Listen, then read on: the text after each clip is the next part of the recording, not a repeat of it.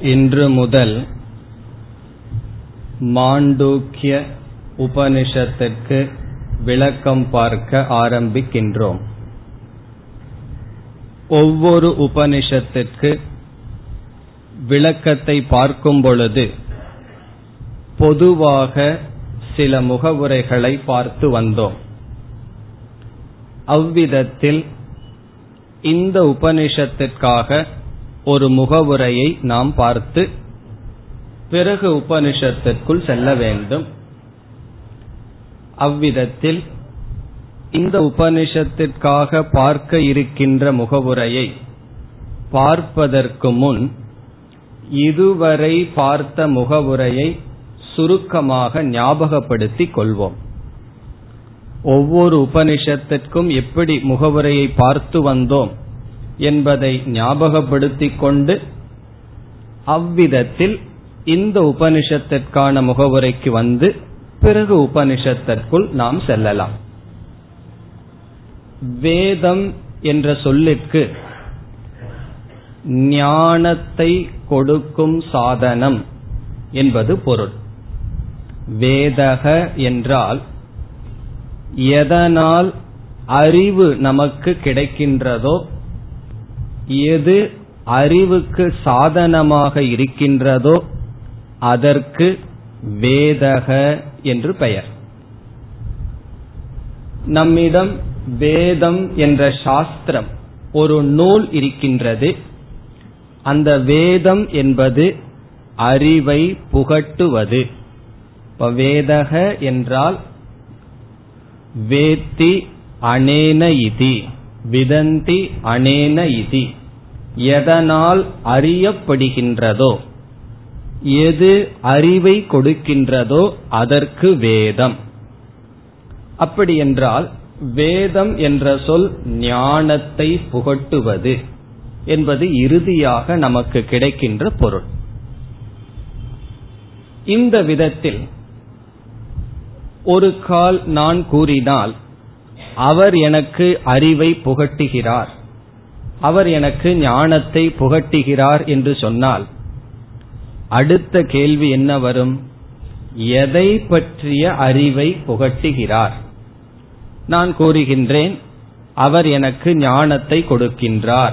அவர் ஞானத்தை கொடுப்பவர் என்றால் கணிதத்தை பற்றி ஞானமா?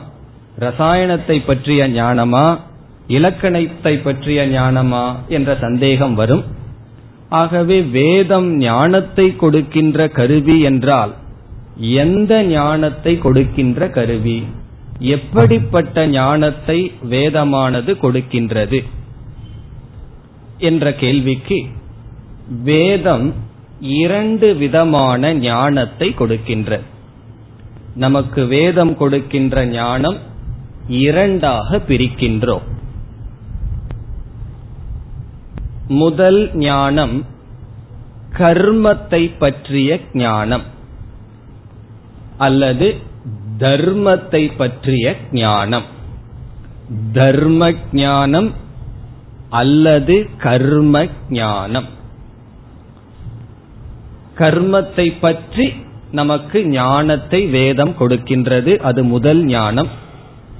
இரண்டாவது வேதம் நமக்கு கொடுக்கின்ற ஞானம் பிரம்ம ஞானம் பிரம்மத்தை பற்றி நமக்கு கொடுக்கின்ற ஞானம் பிரம்ம ஞானம் இதில் கர்ம என்ற கருத்து ஞானத்துக்கு விஷயமாகவும் பிரம்ம என்ற தத்துவம் ஞானத்திற்கு விஷயமாகவும் இருக்கின்ற. அப்படி என்றால் வேதம் என்ற சொல்லுக்கு இப்பொழுது என்ன பொருள்? கர்மத்தை பற்றியும் பிரம்மத்தை பற்றியும் கொடுக்கின்ற ஞானம். எந்த ஒன்று கர்ம பிரம்ம ஞானத்தை கொடுக்கின்றதோ கர்மத்தை பற்றிய ஞானம் எது புகட்டுகிறதோ பிரம்மத்தை பற்றிய ஞானம் எது புகட்டுகிறதோ அது வேதம். இனி பிரம்மத்தை பற்றி என்ன என்பதை பிறகு பார்க்கலாம். கர்மத்தை பற்றி வேதம் என்ன புகட்டுகிறது என்பதை சுருக்கமாக பார்க்கலாம். இப்பொழுது இரண்டாக பிரித்துள்ளோம். கர்ம ஞானம் பிரம்ம ஞானம் வேதம் கொடுக்கின்றது. இனி கர்ம ஞானத்துக்கு வருகின்றோம். கர்மத்தை பற்றி வேதம் என்ன செய்கின்றது எப்படி ஞானத்தை புகட்டுகிறது என்றால் முதலில் கர்ம என்றால் என்ன என்று தெரிந்து கொள்ள வேண்டும். கர்மத்தை மூன்றாக நாம் பிரிக்கின்றோம். காயிக வாச்சிக மானச கர்ம. உடலால் செய்யப்படுகின்ற செயல் காயிகம் கர்ம. வாக்கினால் செய்யப்படுகின்ற செயல் வாச்சிகம் கர்ம. மனதினால் செய்யப்படுகின்ற செயல் மானசம் கர்ம. இப்ப கர்ம என்றால் உடல் வாக் மனம். இதிலிருந்து வருகின்ற செயல்கள் ஆக்டிவிட்டிஸ் உடல் வாக் மனம் இதிலிருந்து உருவாகின்ற செயல்களுக்கு கர்ம என்று பெயர். இந்த கர்மத்தை பற்றி வேதம் எதற்கு கூறுகிறது என்ன கூறுகிறது என்று இப்பொழுது பார்க்கின்றோம். இந்த மூன்று விதமான கர்மத்தில் மானச கர்மத்திற்கு தியானம் அல்லது உபாசனை என்று பெயர். மனதினால் செய்யப்படுகின்ற கர்மத்திற்கு தியானம் அல்லது உபாசனம். இனி இந்த கர்மத்தை பற்றி வேதம் என்ன சொல்கின்றது என்றால் கர்மத்தை வேதமானது சாதனையாக நமக்கு புகட்டுகிறது. சாதனைனா ஒரு மீன்ஸ் ஒரு இடத்திலிருந்து இனி ஒரு இடத்துக்கு செல்வதற்கு வாகனம் சாதனை எப்படியோ அல்லது கால் எப்படி சாதனையோ பசியை போக்க உணவு எப்படி சாதனையோ அதுபோல கர்மத்தை வேதமானது சாதனையாக புகட்டுகிறது. சாதனையாக கர்மத்தை புகட்டுகிறது என்பதனுடைய அர்த்தம் என்ன என்றால் இப்படிப்பட்ட செயலை நீ செய்ய வேண்டும். இதெல்லாம் உனக்கு சாதனை. உடல் வழியா மூலமாக இந்த கர்மத்தை நீ செய்யலாம். அக்னிகோத்திரம் என்ற கர்மம் ஒன்றை கண்டுபிடித்து இதை நீ செய். ஒவ்வொருவருடைய கடமைகள் இது. பிறகு சில கர்மங்களெல்லாம் நீ செய்யக்கூடாது என்று நிஷித்த கர்மம் என்று செய்யக்கூடாதது என்றும் இதை செய்ய வேண்டும் என்றும் வேதம் கூறுகிறது. அதனால்தான் இந்த இடத்தில் தர்மம் என்ற சொல்லுக்கும் கர்ம என்ற சொல்லுக்கும் வேறுபாடே கிடையாது. கீதையில் பகவான் சர்வ தர்மான் பரித்தியஜ என்பதற்கு பொருள் சர்வ கர்ம எல்லா செயல்களையும் விடு என்பதுதான்.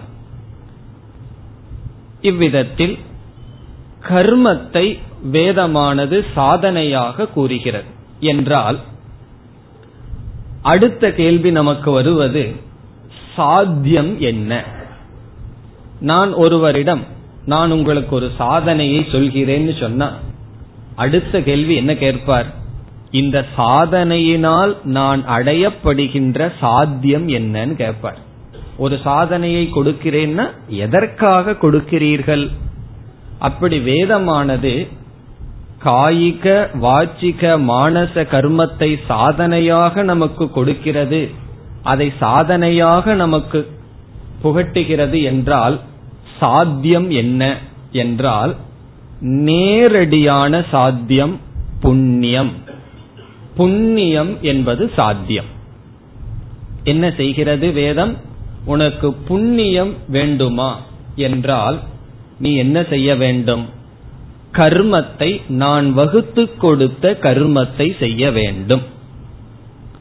இந்த கர்மத்தை செய்வதனால் கர்மம் என்ற சாதனையை செய்வதனால் உனக்கு கிடைப்பது புண்ணியம் என்கின்ற பலன். கர்மம் என்பது நாம் பார்த்தபடி மூன்று விதமான கர்மங்கள். இதை செய்வதனால் நமக்கு புண்ணியம் வருகிறது. இங்கு நாம் கவனிக்க வேண்டிய விஷயம் என்னவென்றால் வேதமானது கர்மத்தை பற்றிய ஞானத்தை கொடுக்கின்றது. அந்த ஞானத்தினால் புண்ணியம் வராது. வேதம் வந்து இந்தந்த கர்மம் எல்லாம் இருக்கு இந்தந்த கர்மத்தை நீ செய்ய வேண்டும் இதை செய்யக்கூடாது என்றும் சில தியானங்களை சொல்கிறது. இந்தந்த உபாசனை தியானம் செய்தால் இந்தந்த பலன் என்று ஞானத்தை நமக்கு கொடுக்கின்றது அந்த கர்ம ஞானத்தினால் நமக்கு புண்ணியம் வராது. கர்ம ஞானத்தை வைத்துக்கொண்டு கர்மத்தை அனுஷ்டானம் செய்து புண்ணியத்தை அடைய வேண்டும். இப்ப வேதம் வந்து கர்மத்தை பற்றிய ஞானத்தை கொடுத்து விட்டால் அதோடு முடிவடைவதில்லை. அதற்கு பிறகு அனுஷ்டானம் செய்ய வேண்டும். இனி புண்ணியம் எதற்கு என்ற கேள்வி வருகிறது. புண்ணியம் எதற்கு என்றால் புண்ணியத்தினால்தான் ஒருவன் சுகத்தை அடைய முடியும்.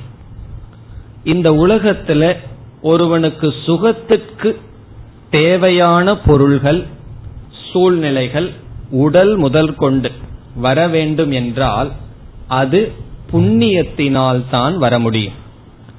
நமக்கு எப்படிப்பட்ட உடல் கிடைக்கிறது? எப்படிப்பட்ட போகங்கள் நமக்கு கிடைக்கிறது என்பது புண்ணியத்தினுடைய அடிப்படையில். யாருமே புண்ணியத்திற்காக புண்ணியத்தை விரும்புவதில்லை. புண்ணியத்திலிருந்து கிடைக்கின்ற சுகத்திற்காக. யாராவது பணத்திற்காகவே பணத்தை விரும்புகிறார்களா? என்றால் ஒருவர் சொல்றார் இல்ல எனக்கு பணம் தான் குறிக்கோள்னு சொன்னா ஆபீஸ்ல வேலை செய்துட்டு வந்து பணத்தை வாங்கி வீட்டுல வச்சுக்குவார். செலவே பண்ண மாட்டார். காரணம் என்ன? பணம் தான் குறிக்கோள். அப்படி அல்லவே அந்த பணம் எப்படிப்பட்ட சுகத்தையும் கொடுக்க சாதனமாக இருக்கின்றது. அதனால் பணத்தை நாடி மனிதர்கள் செல்கிறார்கள். அதே போல புண்ணியத்தை நாடி மனிதர்கள் செல்வதற்கு காரணம் அந்த புண்ணியம் சுகத்தை கொடுக்கின்றது. முதல்ல எதை கொடுக்குதுன்னா நமக்கு பாதுகாப்பை கொடுக்கின்றது வீட்டை கொடுக்கின்றது உறவினர்களை கொடுக்கின்றது அதற்கு மேல் இன்பத்தை கொடுக்கின்றது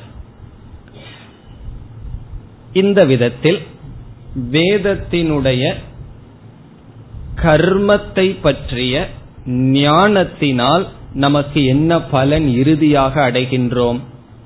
வேதமானது இந்தந்த செயல்களை செய்ய வேண்டும் இப்படிப்பட்ட உபாசனைகளை செய்ய வேண்டும் என்று நமக்கு கொடுக்க அதை அந்த அறிவை நாம் பெற்று அதன்படி அனுஷ்டானம் செய்து அதனுடைய புண்ணியத்தை பெற்று அந்த புண்ணியத்தினால் இந்த உலகத்தில் நாம் சுகமாக வாழ்கின்றோம். இந்த புண்ணியம் வந்து சாஸ்திரம் என்ன சொல்கின்றது? இந்த லோகத்தில் மட்டுமல்ல இறந்ததற்கு பிறகும் புண்ணியத்தினால் சுகமான லோகத்திற்கு செல்லலாம்.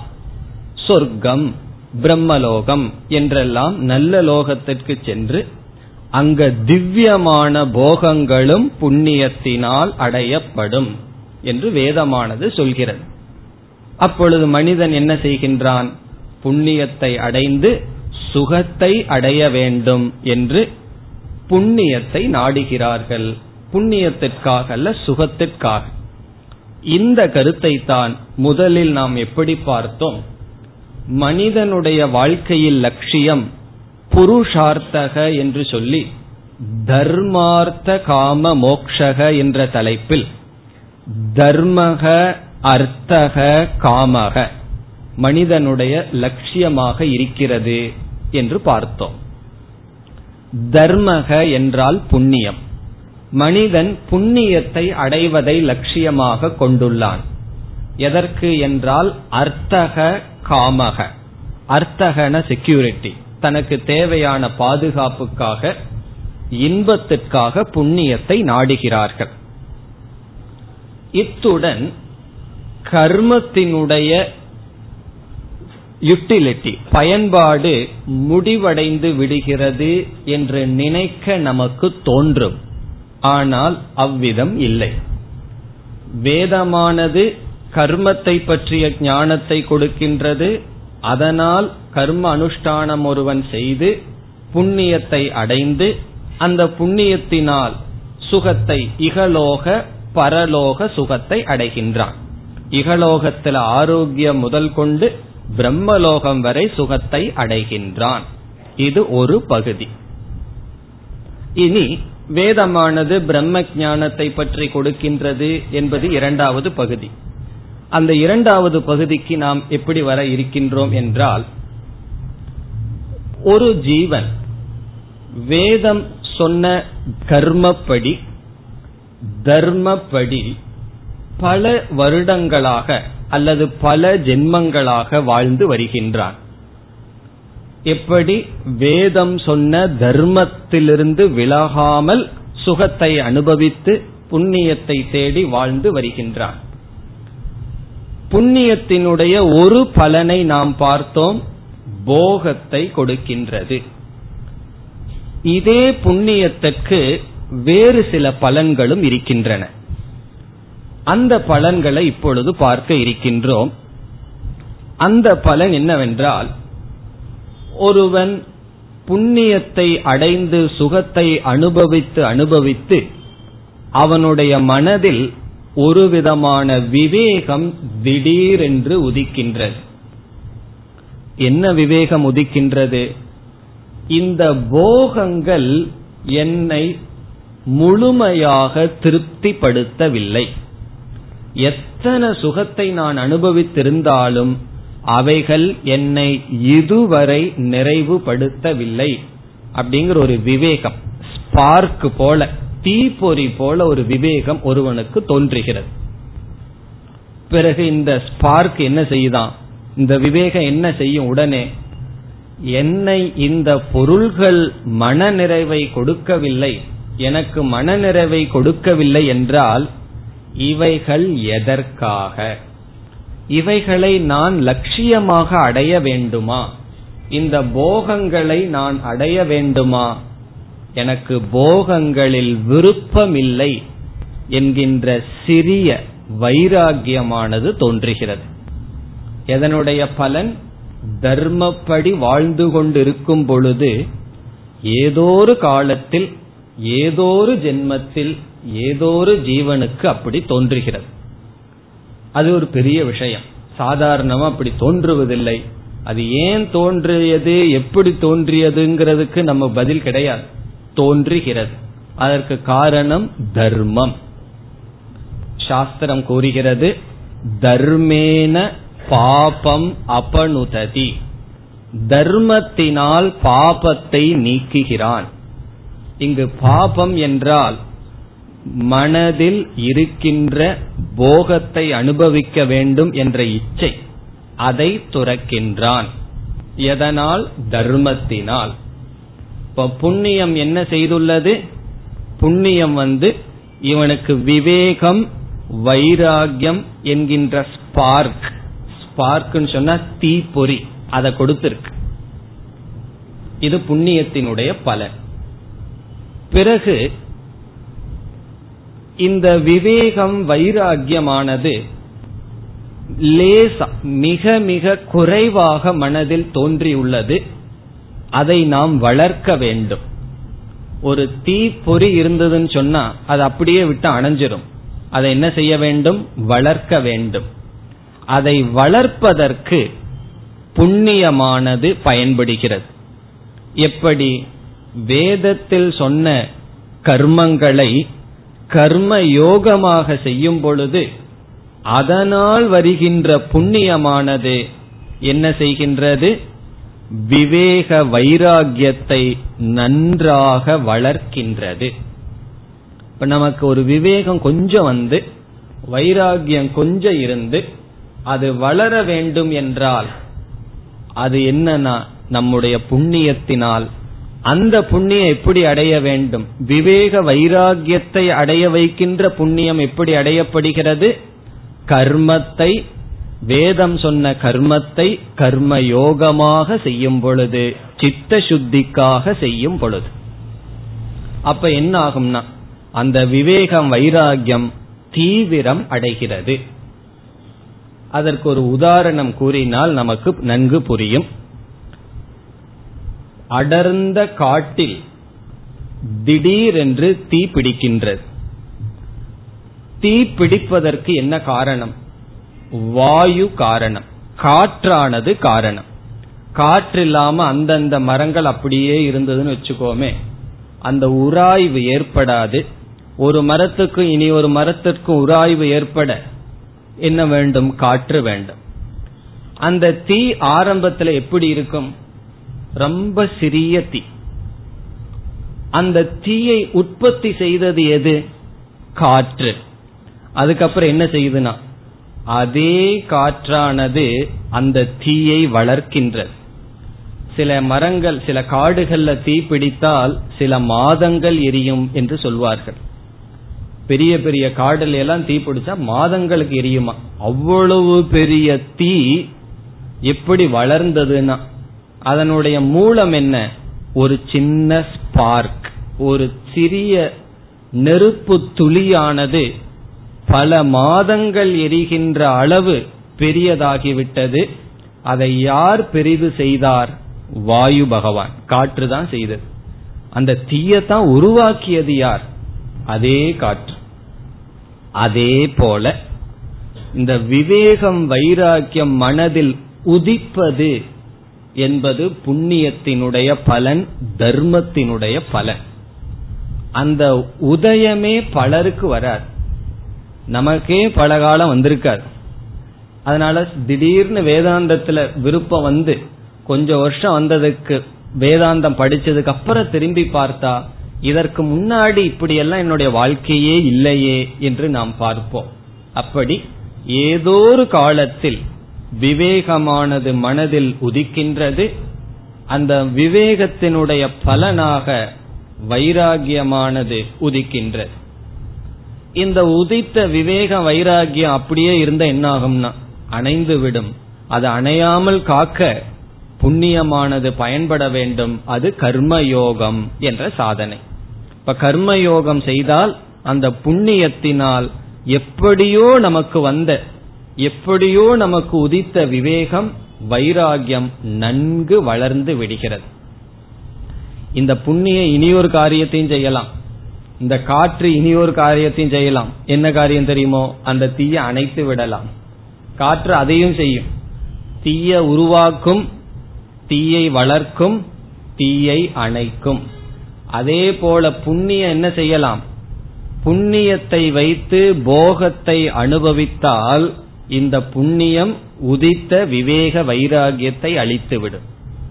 அது சரியா பொருந்தி வருது உதாரணத்துல. எப்படி வாயு பகவான் அக்னியை தோற்றுவிக்கிறார் அக்னியை அழிக்கின்றார். அதனாலதான் ஒரு ஒரு தீய கடுக்கணும்னு உடனே வாயில வச்சு ஊதுகிறார்கள் அல்லவா? இப்ப அக்னியை அணைக்கின்றார் அக்னியை வளர்க்கின்றார். விவேக வைராகியம் ஒருவருக்கு வந்திருக்குன்னு சொன்னா புண்ணியம்தான் காரணம். புண்ணிய பாவத்தை எல்லாம் நம்ம கண்ணுல பார்க்க முடியாது. ஆனா அதனுடைய விளைவை வைத்து கண்டுபிடிச்சிடலாம். ஒருவருக்கு விவேக வைராகியம் கொஞ்சம் உதிச்சிருக்கா அவருக்கு புண்ணியத்தினுடைய பலன். நம்ம கண்ணில் பார்க்க வேண்டிய அவசியம் இல்லை. புண்ணியம் என்று இல்லை என்றால் இது தோன்றி இருக்கார் பிறகு தோன்றி கொஞ்ச நாளைக்கு அப்புறம் அவர் மீண்டும் புண்ணியத்தினுடைய பலனை போகத்திற்கு பயன்படுத்தினால் அந்த விவேகம் வைராகியம் புண்ணியமே அழித்துவிடும். இவ்விதம் புண்ணியத்தினால் காட்டு தீ போன்ற விவேக வைராகியத்தை அடைந்த ஒரு சிஷ்யன் என்ன செய்கின்றான்? அந்த வைராகியம் விவேகத்தினுடைய விளைவாக மோக்ஷத்தை அடைய வேண்டும். அறம் பொருள் இன்பம் வீடு என்ற நான்காவது புருஷார்த்தத்தை அடைய வேண்டும் என்று எங்கே செல்வான்? விஜயானார்த்தம் குரும் ஏவ அபிகச்சேத். அதற்கு என்ன உதாரணம் சொல்வார்கள்? ஒருவனுடைய தலையில தீ பிடிச்சிடுதான். தீப்த சிராகா தலையில தீ பிடிச்சவன் வந்து தண்ணீரை நோக்கி ஓடுவது போல விவேக வைராகியத்தை உடையவன் குருவை நோக்கி ஓடுகின்றான். ஒருவனுக்கு தலையில தீ பிடிச்சு அவன் தண்ணியை நோக்கி போயிட்டு இருக்கான் பூனை குறுக்க வருதுன்னு வச்சுக்கோமே. அவன் சகுனம் பாப்பானா ஐயோ பூனை குறுக்க வருதே. இப்ப போலாமா? மூக்குக்குள்ள எல்லாம் தண்ணி போயிருமே. கொஞ்ச நேரத்துக்கு அப்புறம் போய் டிப் பண்ணலாமா? அப்படியெல்லாம் நினைப்பானா? அவனுக்கு சகுனமும் கிடையாது காலமும் கிடையாது ஒன்னும் கிடையாது. அவனுக்கு என்ன வேணும்? தலையில தீ பிடிச்சவனுக்கு என்ன வேணும்? தண்ணீரை தவிர ஒன்னும் வேண்டாம். அது நம்ம கூவமா இருந்தாலும் போய் முங்கிடுவான் அதுல வேற ஒண்ணுமே அவன் பார்க்க மாட்டான். அதே போல புண்ணியத்தினால் உதித்த விவேக வைராகியம் புண்ணியத்தினால் கர்மயோகத்தினால் வளர்க்கப்பட்ட விவேக வைராகியத்தை உடைய சிஷ்யன் ஒரு மாணவன் மோக்ஷம் என்ற சம்சாரத்திலிருந்து விடுதலை அடைவதற்காக அவன் குருவிடம் போகின்றான் அல்லது வேதாந்தத்திடம் செல்கின்றான். வேதத்தினுடைய அடுத்த பகுதிக்கு செல்கின்றான். இதுவரைக்கும் முதல் பகுதியை பார்த்து முடிச்சோம். இனி அடுத்த பகுதிக்கு வருகின்றோம். வேதமானது இரண்டு ஞானத்தை கொடுக்கும்னு பார்த்தோம். ஒன்று கர்மத்தை பற்றிய ஞானம். அந்த கர்மத்தை பற்றிய ஞானத்துல என்னென்ன பலன்னு நம்ம சுருக்கமா பார்த்தாச்சு. கர்மத்தை பற்றிய ஞானத்துல முதல்ல கர்ம ஞானம் வரும். அதை அனுஷ்டானம் பண்ணும்போது புண்ணியம் வருகிறது. அந்த புண்ணியத்தினுடைய பலனால் பல வருடங்கள் அவன் சுகத்தை அனுபவிக்கின்றான். பிறகு புண்ணியத்தினுடைய பலனாக விவேகம் வைராகியம் வந்து மீண்டும் கர்மயோகம் சில நாட்கள் செய்து விவேக வைராகியத்தை நன்கு வளர்த்தி கொண்டதுடன் வேதத்தினுடைய கர்ம காண்டத்தினுடைய செயல் முடிவடைகிறது. அதோட வேதம் வந்து முற்றுப்புள்ளி வைக்கின்றது. என்னுடைய பங்கு இவனுக்கு போதும். இப்போ ஒரு ஜீவன் வந்து நல்ல விவேக வைராகியத்தை அடைஞ்சிட்டான்னா வேதத்தினுடைய கர்மத்தை கொடுக்கின்ற பகுதி என்ன சொல்லுது? இனிமேல் என்னிடம் நீ இருக்காதே. உனக்கு ப்ரமோஷன் எங்கிட்ட நீ இருக்காத என்னை விட்டு போயிருன்னு சொல்லுது வேதமானது. இப்ப வேதத்தினுடைய முதல் பகுதி அந்த மனிதனுக்கு முடிவடைகிறது. அவன் வேதத்தினுடைய இரண்டாவது ஞானத்திற்கு வருகின்றான்.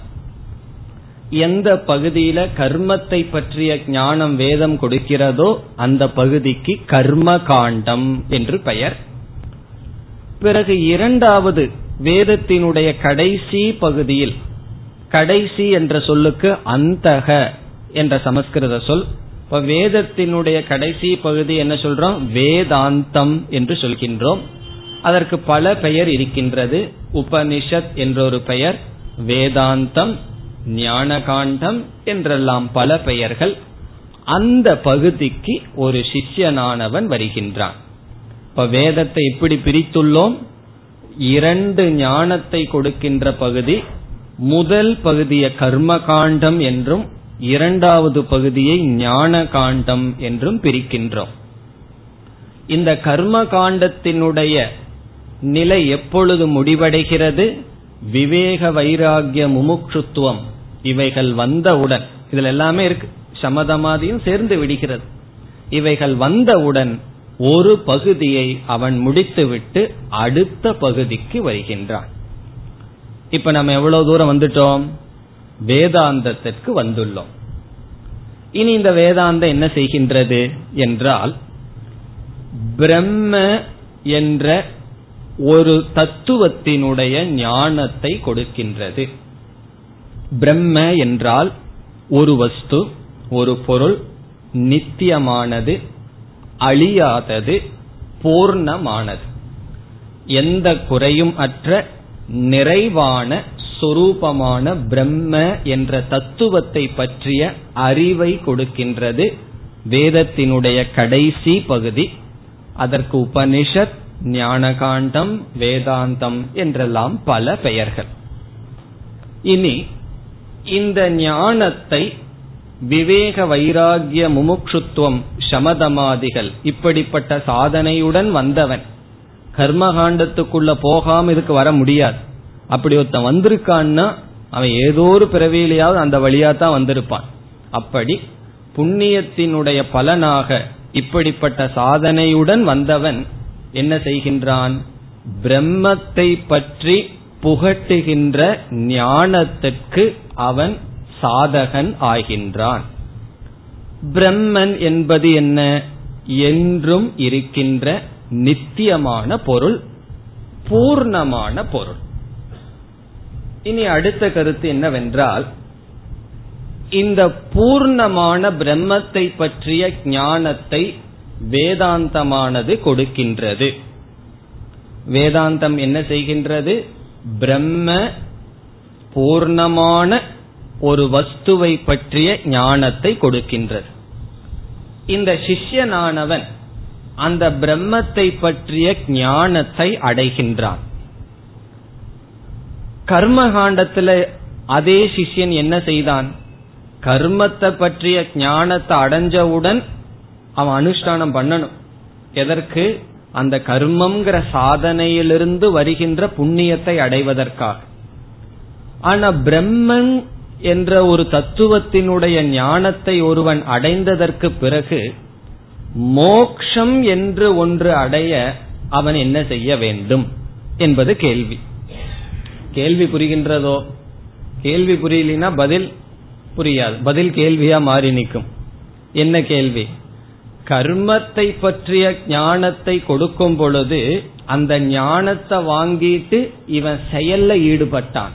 செயல்ல ஈடுபட்டு அதனுடைய பலனை அடைஞ்சான்.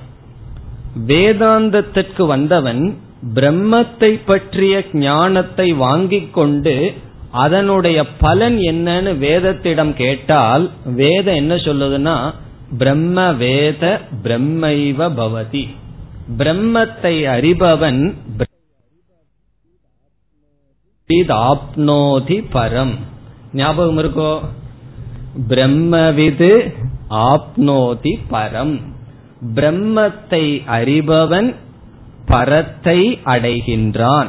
என்றால் பிரம்மத்தை அடைகின்றான். இதிலிருந்து என்ன தெரிகின்றது என்றால் அந்த பிரம்மனோ பூர்ணமான வஸ்து. எல்லா இடத்திலும் இருக்கிறது. ஒரு இடம் ஒரு சாத்தியம் அல்ல. ஒரு இடத்துல போய் அடைகிறதல்ல. அப்படிப்பட்ட பிரம்மத்தை அறிவது என்பதும் அடைதல் என்பதும் சமமாகிறது. அதை அறிஞ்சு அதை அடையிறதுக்கு ஏதாவது ஒன்று செய்யணும்னு வச்சுக்குவோமே அந்த பிரம்ம எப்படி இருக்கும் தெரியுமோ? ஒரு வரையறுக்கு உட்பட்டதாக இருக்கும். காரணம் என்ன? நான் அந்த பிரம்மத்தை தெரிஞ்சிட்டேன். நான் அதை அடையவில்லை என்றால் அது ஒரு தேசத்தில் இருப்பதாகிவிடும். எனக்கு ரிஷிகேஷ் எங்க இருக்குன்னு தெரிஞ்சாச்சு ஆனா நான் அங்கு செல்ல வேண்டும் என்பது போல் ஆகிவிடும். பிரம்மன் அப்படி இல்லையே. பிரம்மனை அறிவதும் பிரம்மத்தை அடைவதும் ஒன்று பிரம்மன் பூர்ணமாக இருக்கின்ற காரணத்தினால். யாரோ ஒருவனிடம் ஒருவர் சொன்னார் நீ பூமாதேவிய பார்த்து நமஸ்காரம் பண்ணா உனக்கு இருக்கிற தோஷம் எல்லாம் நீங்கும்னார். உடனே அவன் யாத்திரை போக ஆரம்பிச்சிட்டான். நான் பூமாதேவிய போய் பார்த்துட்டு வர்றேன் ரொம்ப நாள் சுத்துனதுக்கு அப்புறம் ஒருத்தர் சொன்னார் பூமாதேவிங்கிறது இந்த பூமி தான் அப்படின்னார். அதை நீ நமஸ்காரம் பண்ணா போதும்னார். அப்பதான் தெரிஞ்சது இந்த பூமி தான் பூமாதேவியான். இப்ப ஞானம் அடையாருக்கு முன்னாடி அந்த பூமாதேவிய தேடிட்டு இருந்தான். ஞானம் அடைஞ்சதற்கு அப்புறம் பூமாதேவி இதுதாங்கிற ஞானத்தை அடைஞ்சதுக்கு அப்புறம் அந்த பூமி அடையிறதுக்கு அவன் என்ன பண்ணணும்? சிரசாசனம் பண்ணணுமோ? அவன் ஒன்னும் செய்ய வேண்டியது இல்லை காரணம் அந்த பூமாதேவிலேயே நின்றுட்டு அந்த பூமியை தேடிக்கொண்டு இருந்தான். அதே போல பிரம்மமாக ஒருவன் இருந்து கொண்டு பிரம்மத்தை தேடிக்கொண்டிருக்கின்றான். சாஸ்திரம் என்ன சொல்லுது? அந்த பிரம்மத்தை அடைதலும் அந்த பிரம்மத்தை அறிவதும் ஒன்றுதான். இந்த கர்ம காண்டத்துக்கும் ஞான காண்டத்துக்கும் இதுதான் வேறுபாடு. பெரிய வேறுபாடு. அங்க ஞானத்தை பெறோம் அனுஷ்டானம் பண்றோம் பிறகு பலன் அடைகிறோம் இங்கு ஞானத்தை பெறுவதுதான் லட்சியம். ஞானத்தை பெற்றால் அதற்கு மேல அடையிறது ஒண்ணு இல்லை எனக்கு ஞானம் வந்துடுது இனியும் சம்சாரம் இருக்கேன்னா அப்ப ஞானம் வரல அப்படின்னு ஞானம் வந்திருக்கு. இருந்தாலும் எனக்கு வந்து பிரம்மம் புரியலையே பிரம்மத்தை நான் அடையலையேன்னு சொன்னா அது வந்து வியாகாத தோஷம்னு சொல்றது வியாகாதம்னா செல்ஃப் கான்ட்ரடிக்ஷன் நான் ஊமைன்னு ஒருத்தன் சொல்றான்னு வச்சுக்கோமே. அவன் சொல்றதுல இருந்தே நீ ஊமை இல்லைன்னு தெரியும். அல்லது ஒருத்தன் சொல்றான் நான் தூங்கிக் கொண்டு இருக்கின்றேன். அப்படி சொன்னா இலக்கணப்படி ரைட்டு தான். சப்ஜெக்ட் ஆப்ஜெக்ட் வெர்ப் எல்லாம் இருக்கு. ஆனா என்ன நீ தூங்கலின்னு அர்த்தம். அது எப்படி உனக்கு தெரியும் நீ தான் சொல்றையே. அது போல பிரம்மத்தை நான் அடைந்தேன் என்பது பிரம்மத்தை நான் அறிந்தேன் என்பதும் சமம். இதை ஏன் நம்ம இங்க வலியுறுத்தி சொல்றோம்னு சொன்னா இப்ப நம்ம என்ன டாபிக்ல வந்து லேண்ட் ஆகிறோம் சொன்னா இங்கு ஞானம் சாதனம் அங்கு கர்ம சாதனம் இங்கு ஞானம் சாதனம். இங்குனா எங்கு வேதாந்தத்தில் ஞானத்தை அடைவது சாதனம் கர்ம காண்டத்தில் கர்மமானது சாதனம். இனி கர்மம்ங்கிற சாதனையினுடைய சாத்தியம் புண்ணியம்.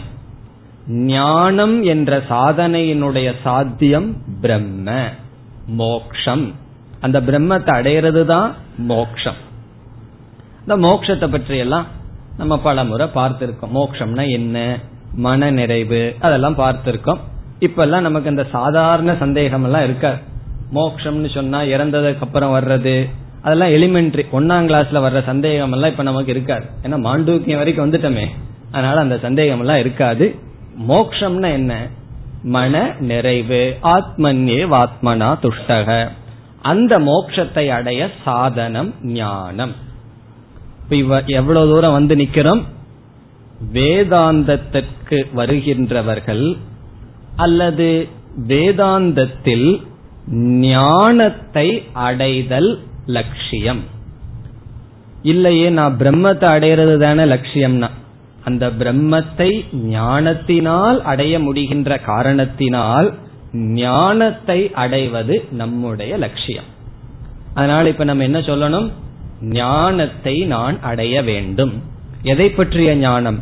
பிரம்மத்தை பற்றிய ஞானத்தை நாம் அடைய வேண்டும். இனி அடுத்த விசாரம்.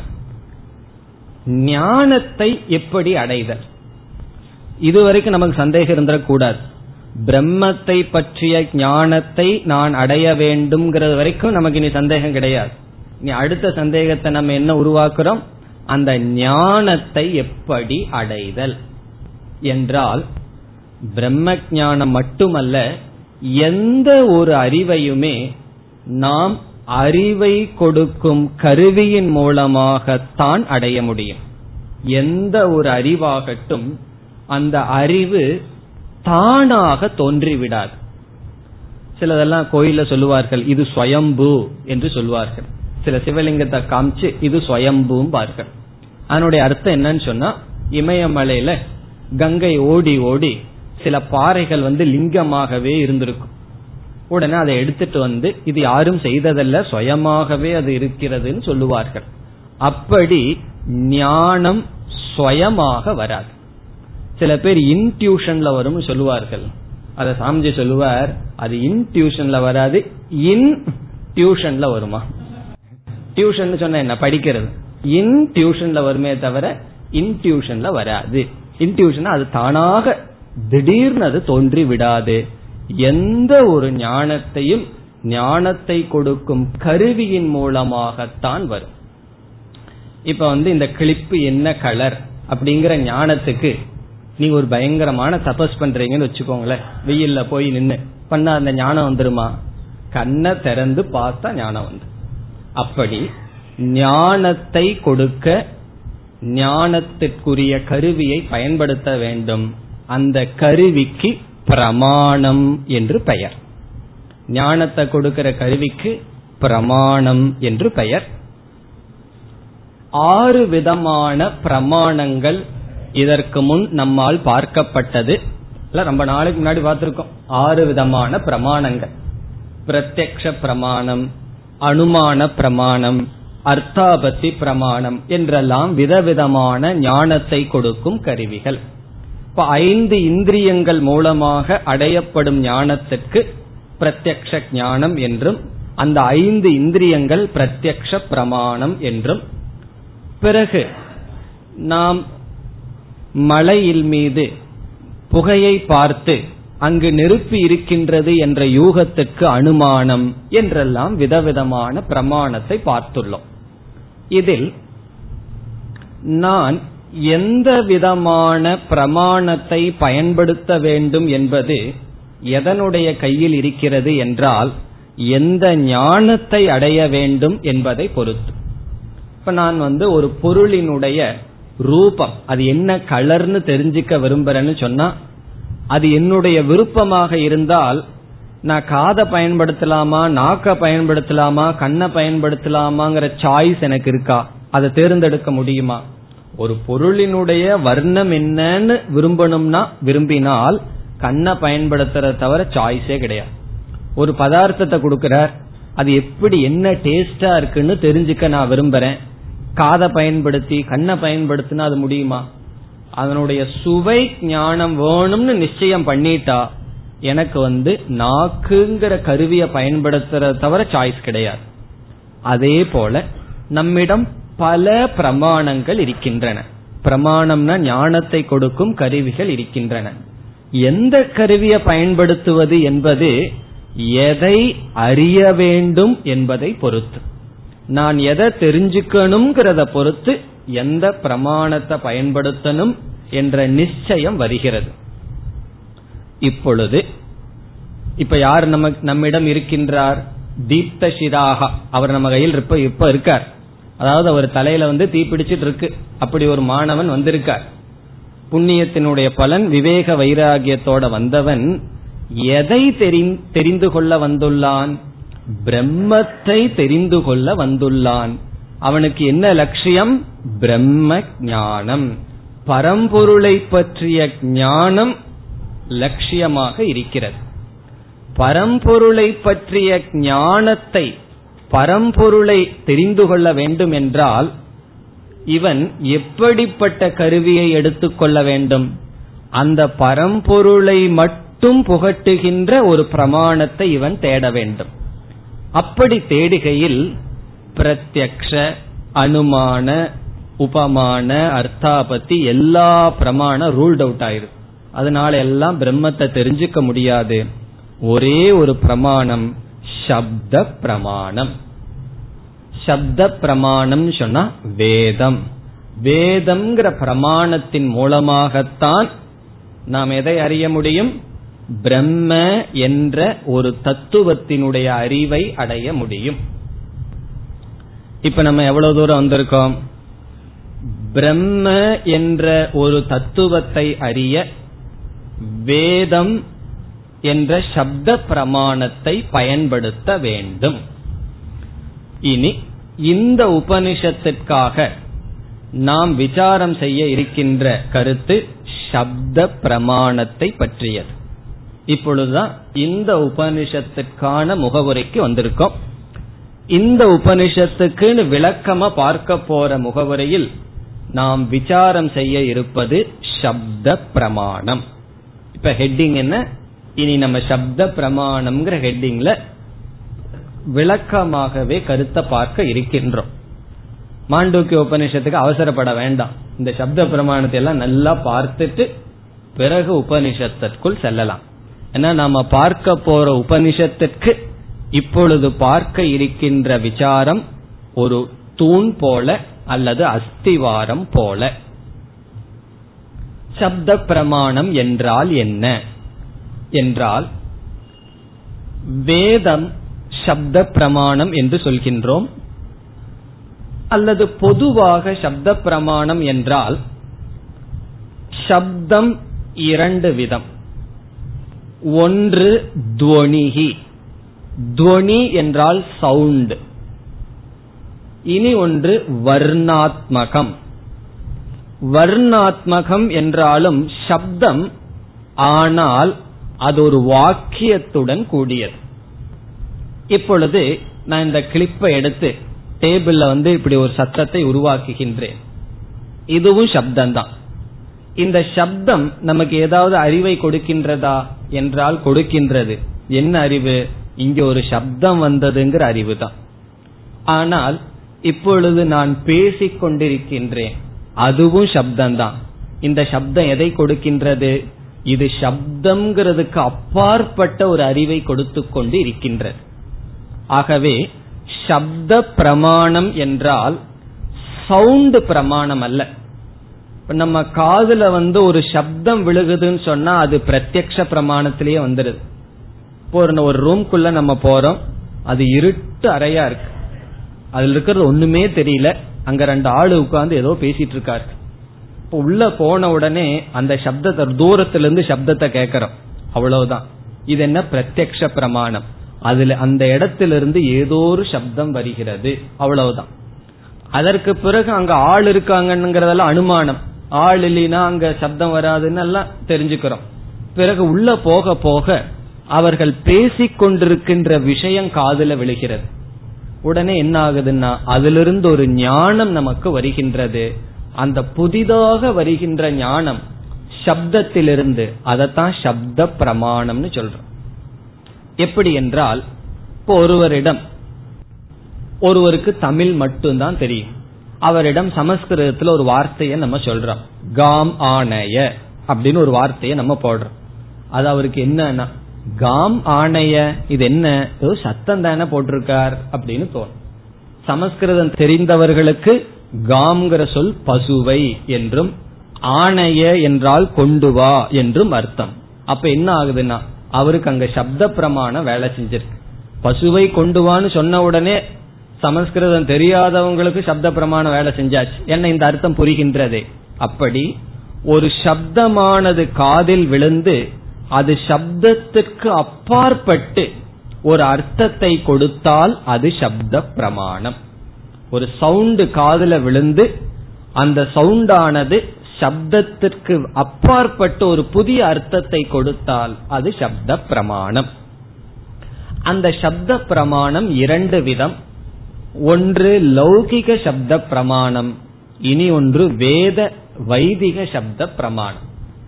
லௌகிக சப்த பிரமாணம்னா நம்மெல்லாம் பேசிக்கொண்டிருக்கின்ற பிரமாணம். அதுவும் ஒரு ஞானத்தை கொடுக்கின்ற கருவி. சப்தமே நமக்கு ஞானத்தை கொடுக்கின்றது. அது எப்படின்னு சொன்னா ஒருவர் நம்ம வந்து வீட்டில் அமர்ந்திருக்கோம். திடீர்னு கரண்ட் போயிடுது. ஒருவர் வீட்டில் புதுசா வர்றார். அவருக்கு வந்து கண்ணும் தெரியாது ஒன்னும் தெரியாது. ஏன்னா லைட் இல்லை. அப்ப நம்ம என்ன சொல்றோம்? நேரா லெப்ட்ல வாங்க. நாலடி வையுங்க. பிறகு திரும்பி ரெண்டு அடி வைங்கன்னு அப்படியே சொல்லிட்டு இருக்கோன்னு வச்சுக்கோமே. அவர் கரெக்டா நம்ம கிட்ட வந்து சேர்றார். எதையும் இடிச்சு அடிச்சு உடைக்காம வர்றார். எப்படி முடிஞ்சது? சப்த பிரமாணம். அங்க வெளிச்சம் இருந்திருந்தா அந்த லைட் கண்ணு அவர் பிரமாணமா பயன்படுத்தல. சப்தம் அவர் காது கேட்கறதுனால சவுண்டு கேட்டிருக்கார். அது வெறும் சவுண்டாமிட்டு அவருக்கு போயிருந்ததுன்னா இந்த ஞானம் வந்திருக்குமோ? ஆகவே சப்த பிரமாணம் என்றால் ஒரு அறிவு சப்தத்திலிருந்து வந்தால் அது சப்த பிரமாணம். நம்ம சாதாரண வாழ்க்கையில நம்ம பயன்படுத்துறது சப்த பிரமாணம். பிறகு வேதமானது நமக்கு அறிவை எப்படி கொடுக்கிறது என்றால் உபதேசத்தின் மூலமாக சப்தமாக வேதம் இருக்கின்றது. ஆகவே வேதம் சப்த பிரமாணம். இனி வேத ரெண்டு விதமான அறிவை கொடுக்குதே. கர்மத்தை பற்றிய ஞானத்தை கொடுக்கின்றது அல்லவா அதுவும் சப்த பிரமாணம். அந்த சப்த பிரமாணத்தை வச்சு எது தர்மம் எது அதர்மம் எப்படி வாழணும் இதெல்லாம் நம்ம பின்பற்றினோம். பிறகு பிரம்மத்தை பற்றியும் வேதம் கொடுக்கின்றதல்லவா? வேதாந்தம் அதுவும் சப்த பிரமாணம். இப்ப சப்த பிரமாணம் என்றால் ஞானத்தை கொடுக்கின்ற சப்தம். வேதமும் சப்த பிரமாணம். அந்த சப்த பிரமாணம் தான் பிரம்மத்தை அறிவதற்கு நமக்கு கருவி. பிரமாணம்னு சொன்னாவே கருவிதான். இப்ப பிரம்மத்தை ஒருத்தன் தெரிஞ்சுக்கணும்னு சொன்னா வேதாந்தம் என்கின்ற சப்த பிரமாணத்தை பயன்படுத்தி பிரம்மத்தை பற்றிய ஞானத்தை அடைய வேண்டும். பிரம்ம என்ற ஒரு பொருளை பற்றிய அறிவு நமக்கு வேண்டும் என்றால் மற்ற பிரமாணங்கள் பயன்படாது. காரணம் என்னவென்றால் மற்ற பிரமாணங்கள் மற்ற பிரமாணம்னா கண். முதலிய பிரமாணங்கள் அந்த பிரம்மத்தை கிரகிக்காது. சப்தத்தின் மூலமாக அந்த பிரம்மனானது விளக்கப்படுகின்றது. இனி அடுத்த விசாரம் என்றால் என்னவென்றால் இந்த சப்த பிரமாணத்தை பற்றி மீண்டும் சில கருத்துக்களை பார்க்க இருக்கின்றோம். இந்த சப்த பிரமாணம் எப்படிப்பட்ட இடத்தில் செல்லும்? எப்படிப்பட்ட விஷயத்தில் இந்த சப்த பிரமாணத்திற்கு பிரவிற்த்தி இருக்கும்? பிரவருத்தின்னு சொன்னா இந்த சப்த பிரமாணம் எந்த எப்படிப்பட்ட பொருளை நமக்கு காட்டும்? அல்லது அதனுடைய யுட்டிலிட்டி எந்த இடத்துல அது நமக்கு பயன்படும்? இந்த சப்த பிரமாணத்தினுடைய தன்மை என்ன என்பது நம்முடைய விசாரம். இதில் முதல் விசாரம் நம்முடைய அனுபவத்துல பார்த்தோம் சொன்னா சப்த பிரமாணம் என்பதை நம்ம எப்படி புரிஞ்சுக்கலாம் இப்போ? ஒரு வாக்கியத்தை சொல்லி அதனால வர்ற அறிவு. இப்ப நான் ஒரு சென்டென்ஸ் சொன்னேன்னா ராமன் காட்டிற்கு போகின்றான். இது ஒரு வாக்கியம். இந்த வாக்கியத்திலிருந்து உங்களுக்கு ஞானம் வந்தால் இது சப்த பிரமாணம் வேலை செஞ்சிருக்குன்னு அர்த்தம்.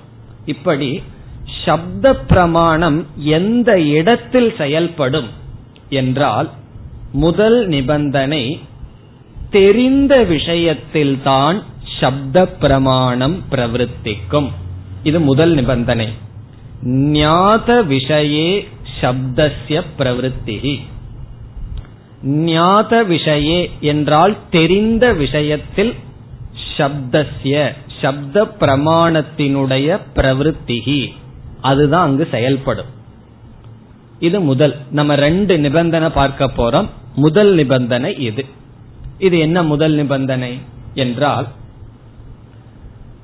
சப்த பிரமாணம் என்பது சென்டென்ஸ் வாக்கிய ரூபமாக இருப்பது. நான் ஒரு வாக்கியத்தை உங்களுக்கு பயன்படுத்தி அந்த வாக்கியத்திலிருந்து உங்களுக்கு அறிவை கொடுப்பது சப்த பிரமாணம் அதுல சந்தேகம் இல்லையோ? சப்த பிரமாணம் என்றால் ஒரு வாக்கியத்தை பயன்படுத்துகின்றேன்.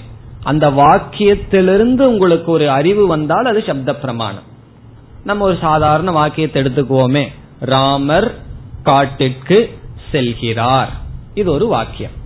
இப்ப இந்த வாக்கியத்தை எடுத்துட்டு நான் இந்த வாக்கியத்தை சொன்னவுடன் உங்களுக்கு ஞானம் வந்தாச்சு. இந்த ஞானத்தை கொஞ்சம் விசாரம் பண்ணி பார்த்தா ராமர் ஏற்கனவே உங்களுக்கு தெரிஞ்ச விஷயம். காடு ஏற்கனவே உங்களுக்கு தெரிஞ்ச விஷயம். செல்லுதல் ஏற்கனவே உங்களுக்கு தெரிஞ்ச விஷயம். இப்படி ஏற்கனவே தெரிந்த விஷயத்தை தான் சப்தமானது நமக்கு புகட்டுமே தவிர புதிதாக ஒரு விஷயத்தை சப்தமானது புகட்டாது. சப்தத்துக்கு அந்த சக்தி கிடையாது. காரணம் என்ன? ஒரு வாக்கியத்தை நான் சொல்லி அந்த வாக்கியத்தில் ஒரு சொல்லுக்கு உங்களுக்கு அர்த்தம் தெரியலன்னு வச்சுக்கோமே. அந்த இடத்துல வாக்கியம் பிரமாணமாக அமையுமா? ஒரு வாக்கியத்தை நான் பயன்படுத்தி அந்த வாக்கியத்தில் ஒரு சொல்லுக்கு அர்த்தம் உங்களுக்கு தெரியவில்லை. அப்பொழுது அந்த வாக்கியமானது பிரமாணமாக ஆகாது. காரணம் அந்த சொல்லை பற்றிய ஞானம் ஏற்கனவே இல்லை. இப்போ உதாரணமாக தேவதத்தக காததி அப்படின்னு ஒரு வார்த்தையை நான் உங்களுக்கு சொல்றேன். தேவதத்தன்னா ஒருத்தனுடைய பெயர். இப்ப தேவதத்தன் காததி அப்படின்னு சொல்றேன். இன்னமும் திடீர்னு காததின்னு சொல்றீங்களே எனக்கு புரியலையேன்னா காததி என்றால் சாப்பிடுகிறான். இப்ப எனக்கு புரிஞ்சது. இப்போ காததி என்ற சொல்லை நான் சொன்னவுடன் என்ன ஆச்சு? தேவதத்தன் காததி என்றால் இந்த வாக்கியமானது ஞானத்தை கொடுக்கவில்லை. காரணம் காததிங்கிற சொல்லுக்கு அர்த்தம் எனக்கு ஏற்கனவே தெரியவில்லை. அந்த சொல்லுக்கு அர்த்தம் சாப்பிடுகிறான்னு சொன்னவுடன் என்னாச்சு? அந்த சொல்லுக்கு அர்த்தம் புரிந்து விட்டது இதிலிருந்து ஒரு வாக்கியத்தை நம்ம படிச்சு அந்த வாக்கியத்திலிருந்து ஒரு ஞானம் நமக்கு வரணும்னா அந்த வாக்கியத்தில் இருக்கின்ற ஒவ்வொரு சொல்லினுடைய அர்த்தம் ஏற்கனவே தெரிஞ்சிருக்கணும். ஏற்கனவே அந்த வாக்கியம் சென்டென்ஸுக்குள் இருக்கிற சொல்லுக்கு அர்த்தம் தெரியலன்னு சொன்னா அந்த வாக்கியம் நமக்கு ஞானத்தை கொடுக்காது. இந்த சப்த பிரமாணத்துக்கு ஒரு பெரிய கஷ்டம் வரப்போகுது. ஏன்னா பிரம்மத்தை இது விளக்கணும். பிரம்மன்னு சொன்ன உடனே அந்த பிரம்ம நமக்கு தெரிஞ்சதா என்ன?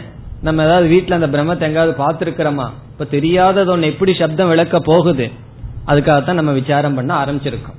இப்ப சப்தத்தினுடைய தன்மை என்னவென்றால் சப்த பிரமாணத்தினுடைய தன்மை என்னவென்றால் ஏற்கனவே தெரிந்த விஷயத்தை தான் சப்தம் சொல்ல முடியும். இது நம்முடைய அனுபவ சித்தம்.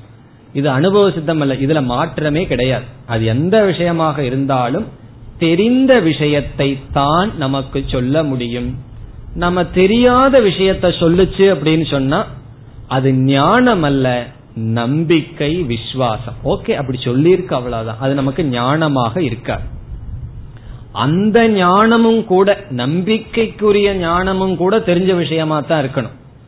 சொர்க்கலோகத்துல இந்திரனுக்கு இந்திரனுடைய யானை வெள்ள கலர்னு சொல்லுது வேதம். இது என்னன்னா சொர்க்கலோகத்தை நம்ம போய் பார்த்துட்டு வந்தோமா அங்க இந்திரனுடைய யானை வந்து வெள்ளை கலரா இருக்குன்னு சொன்னா ஞானம் நமக்கு வந்துதா இல்லையானா வந்திருக்கு. காரணம் வெண்மைனா தெரியும் யானைனா தெரியும் சொர்க்கம்னா ஒரு லோகம்னு நமக்கு தெரியும். ஆனா அது எந்த அளவுக்கு உண்மைன்னு நமக்கு தெரியலாம் தெரியாம இருக்கலாம். ஆனா இதுல இருந்து ஒரு ஞானம் வந்திருக்குன்னு சொன்னா அந்த ஞானத்திற்கு காரணம் வெண்மைனா தெரியும் யானைனா தெரியும் இந்திரன்னா ஏதோ ஒரு லோகத்துக்கு தலைவன் தெரிஞ்சு வச்சிருக்கோம். இதுல ஏதாவது ஒரு சொல் நமக்கு தெரியாம இருந்ததுன்னா ஒன்னும் சொல்ல முடியாது. இப்ப ஏதாவது ஒரு சொல்ல வேதம் பயன்படுத்தி அங்க ஒரு விதமான வாகனம் இருக்குதுன்னு வச்சுக்கோமே அது நமக்கு தெரியாம இருந்ததுன்னா ஞானமே வராது. ஆகவே ஞானம் தெரிந்த விஷயத்தில் தான் சப்தமானது செயல்படும். இது சப்த பிரமாணத்தினுடைய ஒரு தன்மை நேச்சர் சப்த பிரமாணத்தினுடைய ஒரு நேச்சர் என்ன? சப்தமானது வாக்கியமானது தெரிந்த விஷயத்தை தான் காட்டும். சரி இதுல இனியொரு விஷயம் இருக்கு. அந்த சப்தம் உன்னை காட்டியதுன்னு சொன்னா அதை வேறு பிரமாணத்துல சரி பண்ண முடியும். அதுதான் சப்தம் காட்ட முடியும். இப்போ உதாரணமா உங்களிடம் நான் ரிஷிகேஷ பத்தி ஒரு அரை மணி நேரம் சொல்றேன். அதெல்லாம் இப்படி இருக்கு அப்படி இருக்குன்னு சொல்லி. அதெல்லாம் நீங்க கேட்டதற்கு பிறகு என்ன செய்யலாம்? அங்க போய் இவர் எவ்வளவு தூரம் உண்மை சொல்லியிருக்கார்? கொஞ்சம் கதை ஏதாவது விட்டுருக்காரா? இதெல்லாம் வெரிஃபை பண்ணலாம். இப்ப அந்த சப்த பிரமாணம் சப்தத்தினால ஒரு அறிவு அடைஞ்சா சாதாரணமா வேறு பிரமாணத்துல அது சரியா தப்பான்னு பாத்துரலாம் இது எதை காட்டுதுன்னா தெரிஞ்ச விஷயத்தை தான் சப்தம் சொல்ல முடியும். வேறு பிரமாணத்தினால் சரிபார்த்து கொள்கின்ற விஷயத்தை தான் சப்தமானது காட்டும். இதெல்லாம் நம்ம வந்து பிரம்மத்துக்கு ஆப்போசிட்டா சொல்லிட்டு வர்றோம். கடைசியில இதெல்லாம் ரெக்கன்சைல் பண்ண போறோம். இனி இரண்டாவது சொரூபம் சப்த பிரமாணத்துக்கு. இது முதல் நிபந்தனை. முதல் நிபந்தனை என்ன? ஞாத விஷயே சப்தசிய பிரவருத்தி ஞாத விஷயே என்றால் தெரிந்த விஷயத்தில் சப்தத்தினுடைய பிரவருத்தி சப்தமானது செயல்படும். தெரிந்த விஷயத்தில் தான் சப்தம் செயல்படும் முதல் கண்டிஷன் இனி இரண்டாவது என்னவென்றால் சாஸ்திரத்துல பெரிய விசாரம் பண்ணி என்ன முடிவு செய்துள்ளார்கள்? ஐந்து இடத்துல தான் சப்தமானது செயல்படும்னு முடிவு செய்துள்ளார்கள். அத வந்து சப்த பிரவருத்தி நிமித்தானி என்று சொல்லப்படும். சப்த பிரவருத்தி என்றால் சப்தமானது செயல்பட நிமித்தம் காரணங்கள். நம்ம இந்த அஞ்சையும் பார்க்க போறோம். இந்த அஞ்சு கேட்டகரி அஞ்சு விதமான இடத்துல தான் சப்தமானது வேலை செய்யும். ஒரு பொருள் இந்த அஞ்சுக்கு அப்பாற்பட்டு இருந்ததுன்னா சப்தம் வந்து அங்க போகாது. ஏதோ வாச்சோ நிவர்த்தந்தே திரும்பி வந்துடும் அது அஞ்சு என்ன? என்றால் திரவியம் முதலில் திரவியம் சப்ஸ்டன்ஸ் இரண்டாவது குணம் ப்ராப்பர்ட்டி மூன்றாவது கிரியா செயல். நான்காவது ஜாதிகி. ஜாதிகினா காமன் நவுன் ஐந்தாவது சம்பந்தக கனெக்ஷன் அல்லது ரிலேஷன்ஷிப் திரவியம் குணக கிரியா ஜாதிகி சம்பந்தக. இந்த அஞ்சு இடத்துல தான் இந்த அஞ்சுக்கு என்ன பேர்னா சப்த பிரவருத்தி நிமித்தானின்னு பேர். இந்த அஞ்சினுடைய விளக்கம் என்ன? இவைகள் என்ன என்பதை நாம் அடுத்த வகுப்பில் தொடரலாம். ॐ पूर्णमधपूर्णमिधं पूर्णात्पूर्णमुदच्छते पूर्णस्य पूर्णमादाय पूर्णमेवावशिष्यते ॐ शान्ति शान्ति शान्तिः